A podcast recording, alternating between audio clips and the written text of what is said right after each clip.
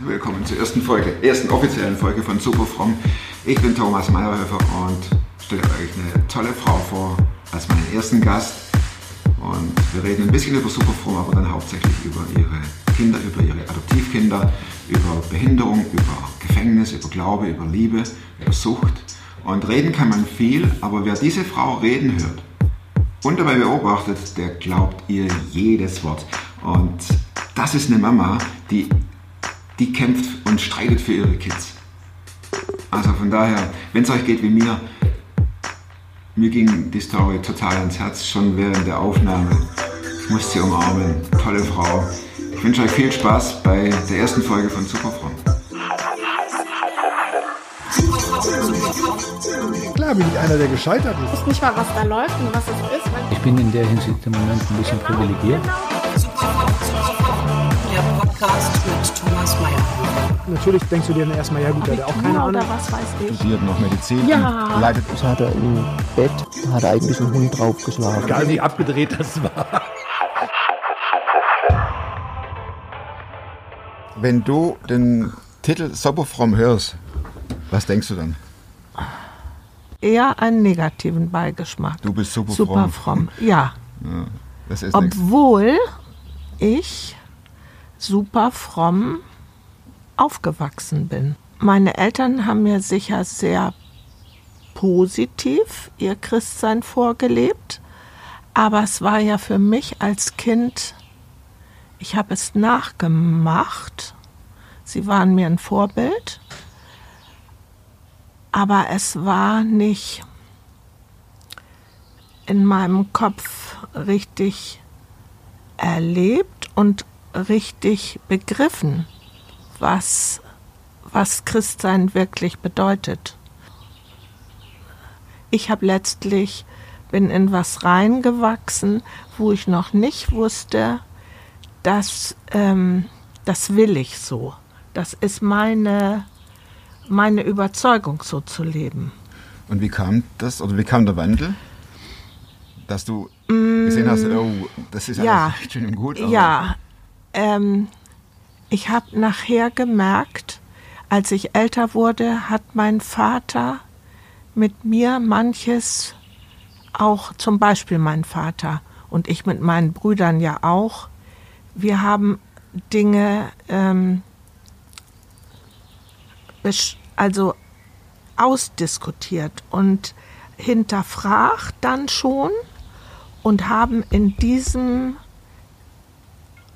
Hin und Her überlegen und reden, dann wurde das echt, dann wurde das mit Leben gefüllt. Gab es dann auch eine Zeit, wo du dich persönlich hinterfragt hast, ob dieser ganze Glaube überhaupt was bringt, weil das Leben nicht so läuft, wie du dir das vorstellst? Nee, und das ist bei mir nicht gewesen. Okay. Das ist bei mir, das ist bei mir nie gewesen.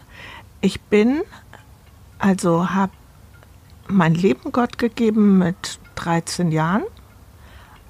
Verrückterweise heute, wenn man mich kennt, aus Angst, weil ich äh, auf einer Kinderfreizeit äh, gehört habe, dass ein, ein Junge, der das Jahr vorher auf der Kinderfreizeit war, verstorben war. Und der Vater hat davon erzählt, der Vater dieses Jungen.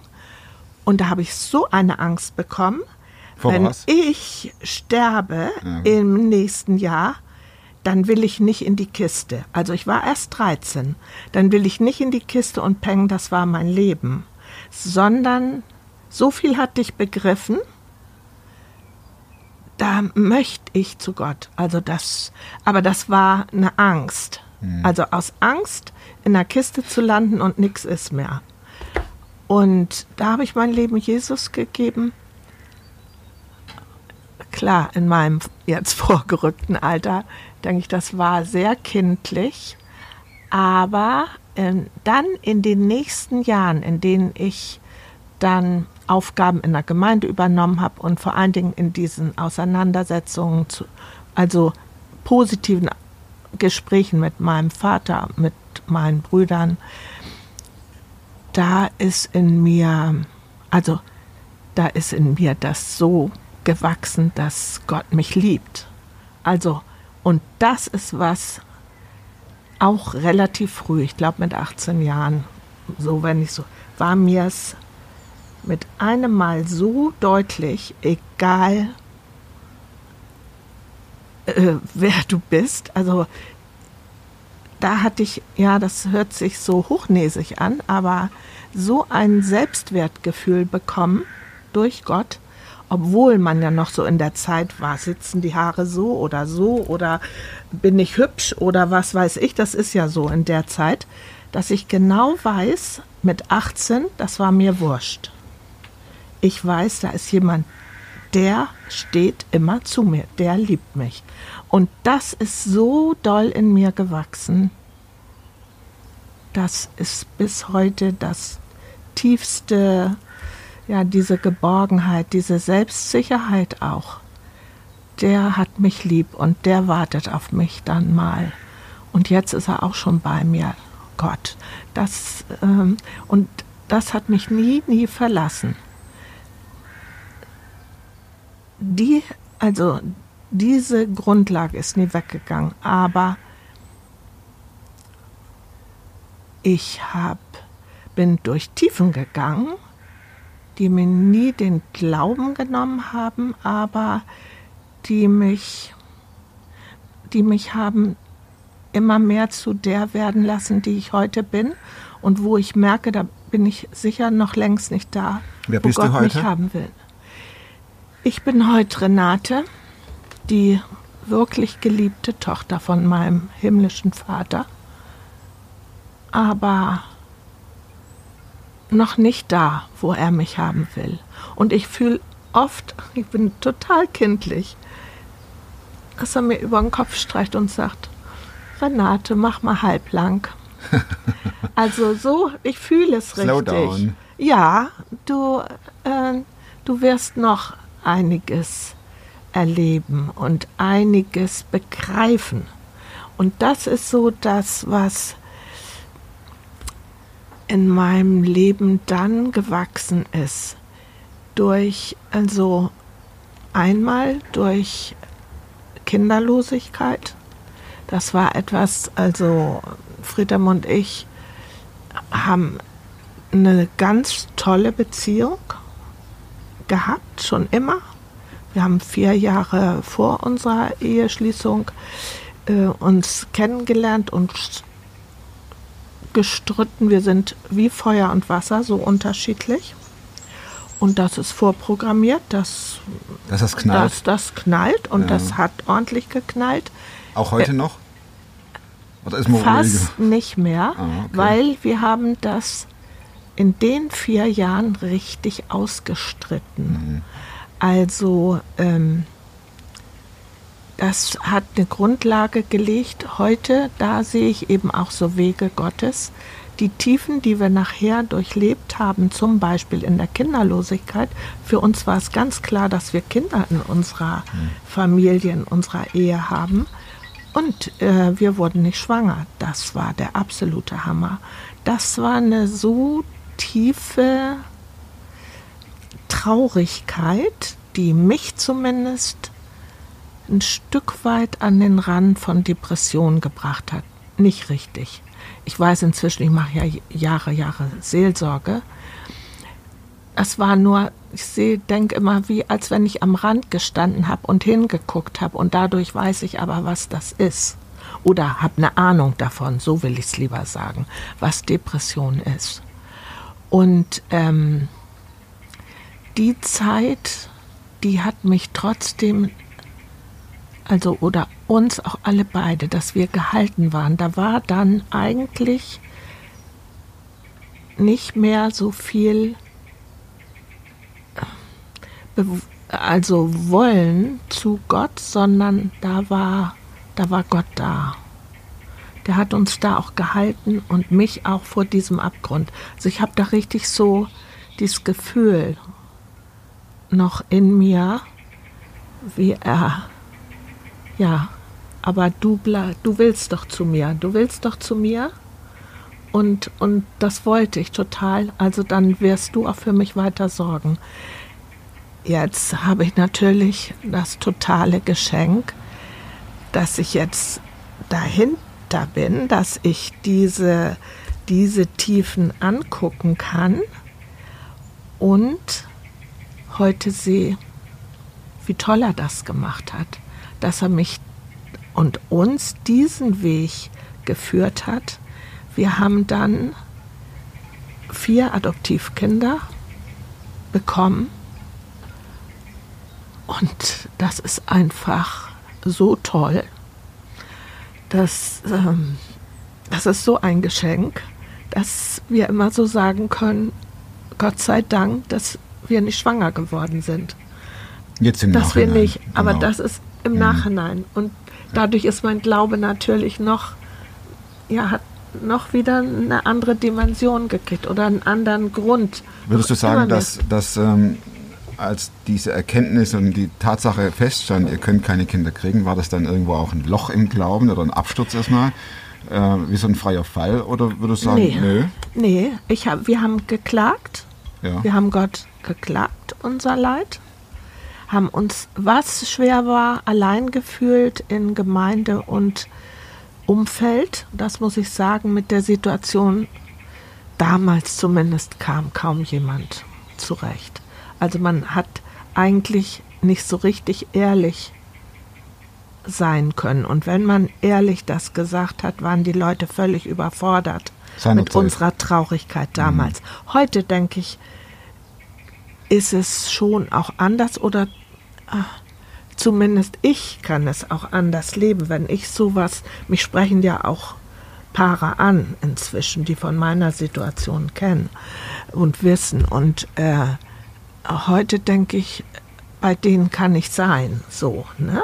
Aber damals habe ich mich total um uns rum. Wir hatten nur Verwandtschaft, die sagte, ach, das wird schon und ist ja auch nicht so schlimm. Und es ist oft ja auch besser, man hat keine Kinder, was soll's. So, dies, was man absolut nicht ertragen kann in so einer Situation, in so einer Traurigkeit. Gerede ne? eben. Ja, aber ne, die ist, ist ja auch eine Hilflosigkeit. Klar. Die wissen einfach nicht damit. Sagen wir schnell was und dann ist es gut.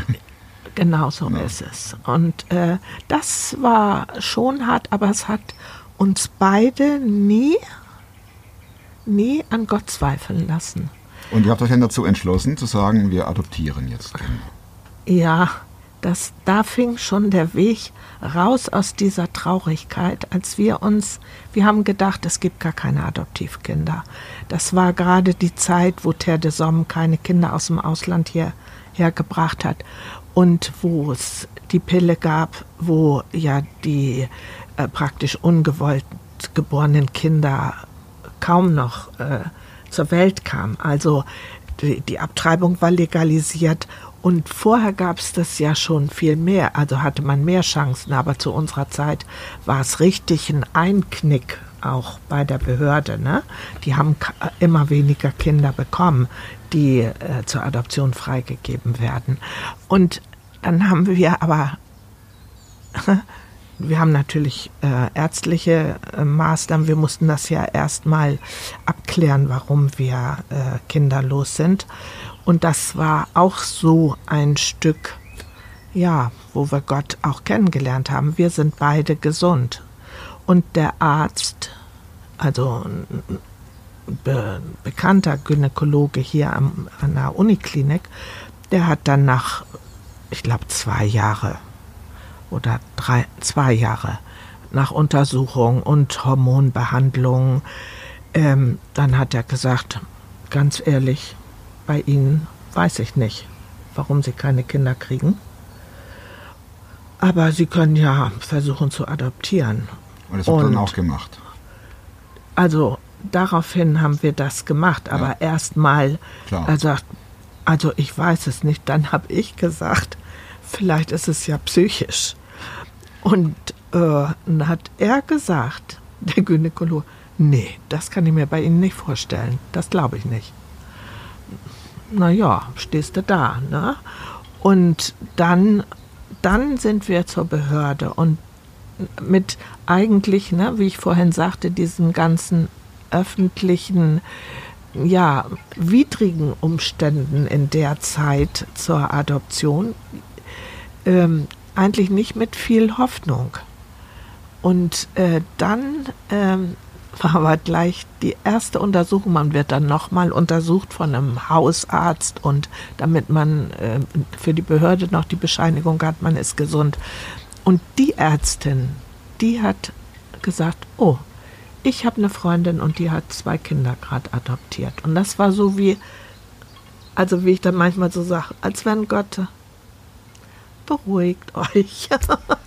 ich habe euch im Blick. Ja, so. Ich bin im Bilde. Ja, ja, das war total, da Ah, bin okay. ich also ganz, ganz, ja, und dann eben war das der Hammer. Also wir hatten eine Zwei-Zimmer-Wohnung, wir hatten kein Kinderzimmer, wir ähm, kriegten äh, Behördenbesuche dann, du musst alles ja auf den Tisch legen, was finanziell und pff, Erziehungsmethoden, wo du dir noch nie Gedanken drüber gemacht hast, alles musst du aufschreiben. Aber wir haben das ganz für uns als positiv. Wir haben, sind ganz positiv daran, haben gesagt, ja, das ist so, aber das wird uns auch gut tun und wird für den Weg, der vor uns liegt, wenn es dann sein soll, gut sein. Und es war dann auch so und dann kam euer Ganz schnell, oder- oder ja. Und dann kam unsere Tochter dann, also nach, also ganz, wir hatten den Schein nach einem, noch nicht mal einem Jahr, da kriegt man so einen Schein, dass man berechtigt ist. Und dann äh, hat's, puh, ich glaube, drei Monate oder vier Monate gedauert. In welchem Und Alter kam eure Tochter? Oder hatte ihr Mit fünf Wochen. Fünf Wochen. Ja, war der absolute Hammer. Ich war berufstätig ja noch und äh, Friedhelm, äh, unsere Adoptionsvermittlerin, zu der wir nachher auch richtig eine gute Beziehung eigentlich bis heute haben, die hat äh, dann ihn angerufen und gesagt, äh, ja, wir werden wohl ein Kind bekommen können und er hat mich dann gleich angerufen und ich habe natürlich gleich angefangen zu heulen. Ich lasse nichts aus beim Heulen und und dann bin ich zu meinem Chef, ich habe ein Kind gekriegt, ich muss sofort äh, aufhören. und sagte, was ist es denn? Weiß ich nicht. habe ich vergessen zu fragen. Ja Es wichtig. war einfach so toll. Ja, war einfach so toll. Also war sowas. Okay. Also das ist unglaublich. Und was ich noch sagen muss, bei diesem ersten Gespräch, also oder mit diesen ersten Gesprächen, wo wir eben ja nicht mal ein Kinderzimmer hatten, nichts und trotzdem für wert geachtet worden sind, adoptiv, also Adoptiveltern werden zu dürfen. Äh, da haben die uns gefragt, alles jetzt so im Rückblick betrachtet, ob wir äh, uns vorstellen könnten, ein behindertes Kind äh, aufzunehmen. Und da haben wir beide gesagt, also das geht ja, man kann sich dann gar nicht absprechen, das ist ja so, haben wir beide Ad hoc. gesagt, also eigentlich, so wie wenn ich jetzt schwanger wäre, würde ich mir wünschen, ein gesundes Kind zur Welt zu bringen. Vorstellen können wir uns das nicht.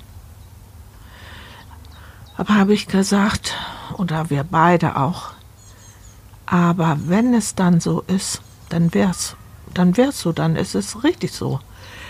Weil ich komischerweise, ich bin glaube ich da immer drauf schon vorbereitet gewesen, mein ganzes Leben, schon als ich Kind war, gedacht habe, wenn mir was passiert, ich gehe über die Straße werde angefahren oder was weiß ich, dann möchte ich immer noch Renate sein. Egal mit welchen Einschränkungen. Darüber habe ich mir immer Gedanken gemacht. Obwohl ich, also das sehe ich jetzt so im Nachhinein, wo ich jetzt auch noch ein behindertes Kind habe. Also ich bin irgendwie, dass ich mich darüber schon immer, ja, da, mir darüber Gedanken gemacht habe. Ne? Ja, Mhm. ganz äh, und hatte sogar, na, das ist nach, nach einer Geschichte nachher. Ich habe eine Cousine, die hat ein behindertes Kind. Und das Kind wollte ich nachher, als ich drei Kinder schon hatte, gesunde Kinder hatte, ähm, das wollte ich zu mir nehmen, weil meine Cousine so stark überfordert ist mit der Tochter oder überfordert, kann ich nicht sagen, herausgefordert mit der behinderten Tochter, so ist es richtig gesagt. Und da hatte ich gedacht, ach, die könnte bei uns arbeiten, also helfen und ihren Platz einnehmen, so in unserer Familie mit den drei kleinen Kindern. Dazu kam es dann nicht, weil wir dann tatsächlich eben auch noch ein behindertes Kind bekam. Das der vierte, der Lukas, ist ein behindertes Kind. Und da hat die Behörde nochmal uns gefragt. Also die kamen dann auf euch zu und haben gefragt. haben gefragt, ob wir da war es denn, dass sie uns gefragt haben, ob wir auch ein behindertes Kind, also wo es dann konkret wurde. Vorher, das war immer, das war eigentlich auch ganz, äh, unsere Annika wollte immer noch mehr Geschwister und da hat eigentlich die Adoptionsvermittlerin gesagt, nee, Annika, ihr, als dann Johannes schon da war, ihr seid schon zu zweit, also jetzt habt ihr genug. Jetzt reicht's. Und jetzt reicht's. Und dann hat, war das aber wirklich, dann hat Anni, war sie traurig, ja, aber wir wollen doch eigentlich, habe ich gesagt, Anni, wir stellen noch einen Antrag, man darf das erst zwei Jahre nach, also wenn das jüngste Kind zwei Jahre alt ist, dann darf man das erst. Wir stellen einfach einen Antrag und wir werden sehen. Wenn es wird, dann äh, es soll es so sein, dann schenkt Gott uns das und sonst ist es auch richtig so. Und dann war genau, als unser Niklas ähm, vermittelt werden sollte, die abgebende Mutter hat gesagt, das soll in eine Familie mit Geschwistern, das soll in eine ähm, evangelische Familie, das soll in eine Familie, wo der Vater schwarze Haare hat Ach, oder dunkle. Haare. Ja, die hatte ganz feste Vorstellungen. okay. Und da passten wir genau. Also da kam gerade unser Antrag. Also unser Niklas war einfach auch, sollte zu uns und war richtig toll. Und dann eben bei Lukas war es nochmal zwei Jahre später und bei Lukas war einfach niemand da da. Und da haben sie uns gefragt und wir saßen uns gegenüber, Friedhelm und ich. Wir konnten uns auch nicht absprechen und wir wussten sofort, das ist unser Kind. Und dann. Und ja, Renate, wenn man so das jetzt so hört, ne? also schwarze Haare war geplant Ja. und so weiter, dann kann man ja sich, oder man steht in der Gefahr zu denken, okay, das sind jetzt alles Wege von 0 auf 100 Ja. und alles funktioniert. Nun, Ja, war so? Oder ja zu es? der Zeit ja, denke ich. Und was bis heute ist, also es ist wirklich, es ist zu schön, mit vier Kindern zu haben, inzwischen ja auch Schwiegerkinder und Enkelkinder. Also das ist wirklich, wir sagen uns das fast täglich, wie beschenkt wir sind, dass wir unsere Kinder haben dürfen. Das ist einfach bei allem. Was dazwischen, was ich jetzt vielleicht auch noch so sage, das ist, ist einfach wirklich täglich. und, Und was da merkt das, man auch. dazwischen Und ist? was dazwischen ist, ist also, was die meisten denken, unser Lukas mit Blindheit und geistiger Behinderung wäre die, die größte Herausforderung in unserem Leben. Das ist es aber nicht. Unser zweiter, unser Johannes, hat, und das war sofort merkbar, hat ADS. Und das ist zu der Zeit eine Krankheit gewesen, die hier in Deutschland ja man begann, also in Solingen zum Beispiel war ein Arzt, man begann sich damit auseinanderzusetzen, aber man hatte nirgends Hilfe. Also es war, als wir ihn mit zwei Tagen aus dem Krankenhaus holten, sagten die Schwestern, der brüllt unaufhörlich, wir wissen nicht, wie man da helfen könnte. Die, also ja, aber wir hatten keine Bedenken und hätten wir auch nach wie vor nicht. Also er ist auch ein ganz toller Junge, aber er hat diese Krankheit. Ja. Aber das hat man dann erst diagnostiziert mit 16 Jahren. Das war, also weil man einfach früher nicht ähm, andere Möglichkeiten hatte, das noch gar nicht. In Amerika gab es schon äh, Dinge, aber auch wissenschaftliche Untersuchungen und die haben wir über Reinhard dann auch äh, bekommen. Aber Reinhard hatte, als unser Johannes 16 war, bis dahin auch noch nichts davon gehört. Also so, ja, so früh war das. Er fiel praktisch auf also wir haben das alles geschafft in unserer Familie, aber er fiel im Kindergarten auf, wo er sich einordnen musste. Hier haben wir die, mit acht Kindern ja gelebt in unserem Haus, also vier von Reinhard, vier von uns. Aber ähm, im Kindergarten, da war, hat eine nette Erzieherin, eine, auch eine fähige Erzieherin, die war wirklich am Ende. Die konnte mit seiner Unruhe und mit seiner Krankheit, wie man jetzt weiß, einfach nicht fertig werden. Dadurch war er immer Außenseiter und das hat ihn sehr geprägt. Also das tut mir auch heute noch so weh, diese die Jahre, die er durchleben musste, besonders auch in der Schule nachher, dass er immer aufgefallen ist. Heute kann er drüber reden, über manches, hat auch ein paar Therapien hinter sich, aber was er mitgemacht hat an, heute wird man sagen Mobbing, aber wie sie sich über ihn amüsiert haben und er sowieso durch die Krankheit so wenig Selbstwertgefühl hat, ähm, das sind ganz schwere Dinge, die, also das war wirklich was Schweres. Und was dann dazu kommt, ist, dass ADS, die Krankheit, als wir uns nachher mehr damit beschäftigt haben, unser Johannes auch älter wurde, ADS hat ein hohes Suchtpotenzial. Und ähm, das ist leider dann, also Johannes ist in Sucht ausgewichen. Und das sind dann schwere Wege gewesen, die wir mit ihm gegangen sind. Ähm, er hat das lange vor uns, obwohl wir wussten, dann also später, ne, als man 16 und dann als die Veröffentlichung kam, als wir uns ganz viel auch, auch mit Ärzten darüber auseinandergesetzt haben und wir das wussten, geguckt haben, haben wir trotzdem es ganz lange nicht gemerkt, dass er schon süchtig war.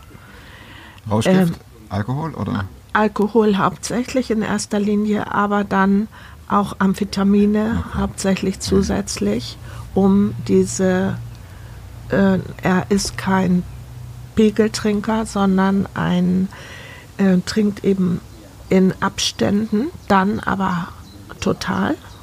Und um die Zeit zu überbrücken, nimmt er dann Amphetamine. Also die Zeit des Trinkens. Da trinkst du drei Tage und die musst du ja irgendwie überstehen. Und die, da tust du Amphetamine obendrauf. Und als das so eskalierte, sage ich jetzt mal, kam dann nicht der Gedanke, meine Güte, hätten wir das doch nicht gemacht. Nee, nee, nee. Also die Das Adoption. ich. ist wirklich bei uns beiden nie passiert. Also, dass wir ihn so toll finden und so das sehen, wie Gott ihn sich ausgedacht hat. Also wir haben da wirklich einen Blick dafür, wie toll er ist. Das können wir ihm auch immer sagen. Nur es hat nicht gereicht. Also er kann das auch und konnte es schon von einer längeren Zeit sagen. Ich wusste immer, dass ich richtig bin bei euch. Aber ich wollte die Anerkennung von Kumpels, von Klassenkameraden davor. Ähm, dass wir, dass unsere Liebe, und er hat sein Leben auch mit Gott geführt. Er war bei den Rangern, er war immer in der Gemeinde, er hat sich taufen lassen, bewusst. Ähm, das hat alles nicht ausgereicht. Die Defizite, die er erlebt hat, dann nachher auch in der, hat er versucht, eine Lehre zu machen als Konditor. Auch da ist er, ne, da, die Schwierigkeit ist ja also, äh, du sollst was machen, aber du sollst mal, ich sage jetzt mal eine Torte machen. In Rot. Ja, und du merkst aber, oh, du bist jetzt durstig, der braucht einen Kaffee. Das kann er ja nicht ausschalten. Dann geht er weg von der Torte, merkt, oder du hast vielleicht gesagt, oh, ich bin durstig. Er rennt und holt es dir. ADSler sind ja, also zumindest viele, sind ja unwahrscheinlich hilfsbereit.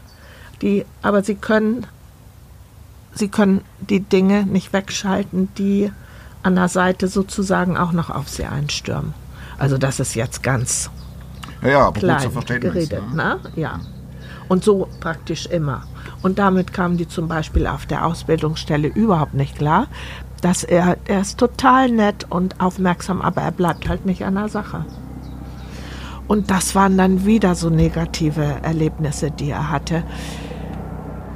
Also es, wir haben, nee, es, es sind äh, dann viel äh, gravierendere Dinge. Er ist dann nachher auch, musste ins Gefängnis durch die Sucht und durch, das führt auch zu Aggressivität in der Phase.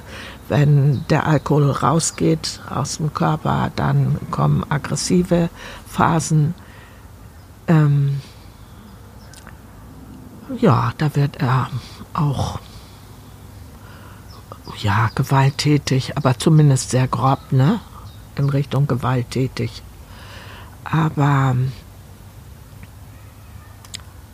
aber es geht ja dann wieder vorbei, ne?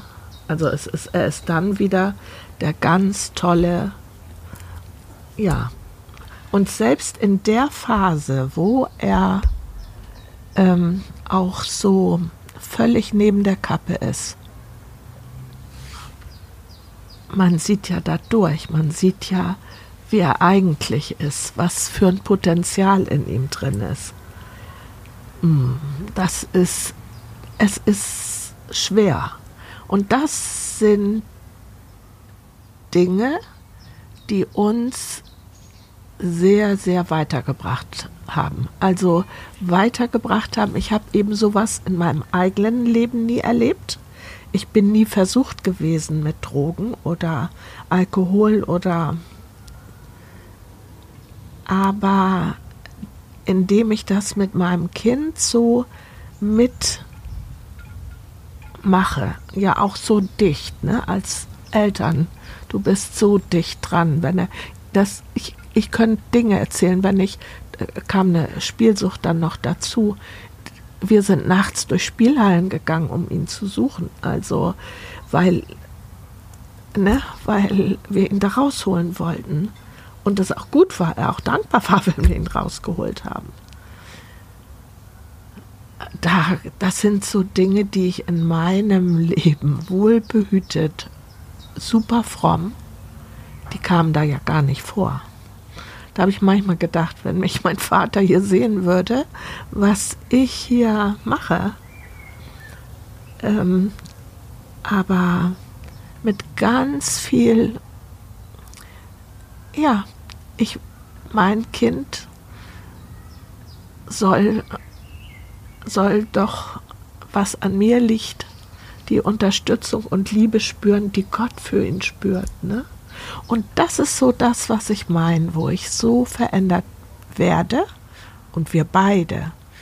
Wir sind so barmherzig geworden, so gütig und das sind wir bei super fromm früher als Kinder nicht gewesen, weil du vieles einfach so übernimmst. Du denkst, gehst du Sonntag in die Kirche, das ist ja auch nichts Schlechtes, ne?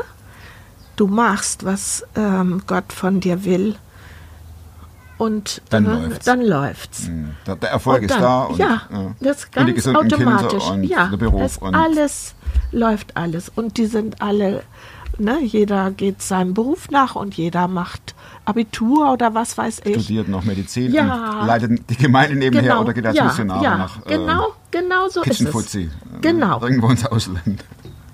Und das, ähm, dass du merkst, nein, dass der Wert, der Wert und das wirklich die Persönlichkeit, die, die Person, die ist, die ist so, wie sie ist und so ist sie richtig toll.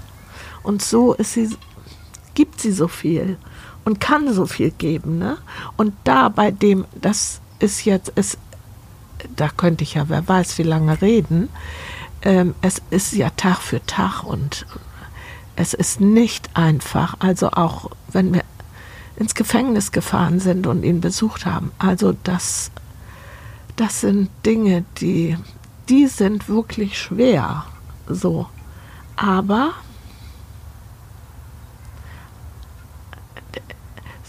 sie rütteln nicht ein bisschen an meiner Liebe und an meinem Glauben und dass ich alles tun würde, am liebsten auch noch fürs ganze Gefängnis so, ne? weil da so viele sind, die das bräuchten. Und was man machen könnte, ja, das, das tun wir, denke ich. Da ist das Herz so weit geworden. Bei uns haben und sitzen Leute am Tisch. Das hätte ich mir vorher nicht vorstellen können. Ne? Weil du einfach merkst, es sind so tolle Menschen und die brauchen, brauchen die Liebe, die Jesus und Gott für sie haben. Ganz toll. Und da meine ich, da, da wird mein Herz so weit und so verändert und auch nicht ungeduldig zu werden. Unser Sohn ist ja immer noch nicht ähm, frei von Alkohol und Drogen das sind alles noch mehr Tiefen. Ne? Er hat zwei Kinder, er hat eine Frau, die das auch irgendwann nicht mehr mitmachen konnte, dieses Auf und Ab. Mhm. Dann hast du auch noch Enkelkinder, für die du dich sorgst, aber, aber dann nicht, nee, also wirklich zu wissen, aber Gott hat das im Blick. Und mich braucht er um da, ähm, um seine Liebe so zu bringen, weißt du? Das ist, ja, das ist mein, mein Leben oder unser Leben. Und das ist total toll. Also. Du bist eine coole Mutter. Ganz ehrlich, du. Ganz ehrlich.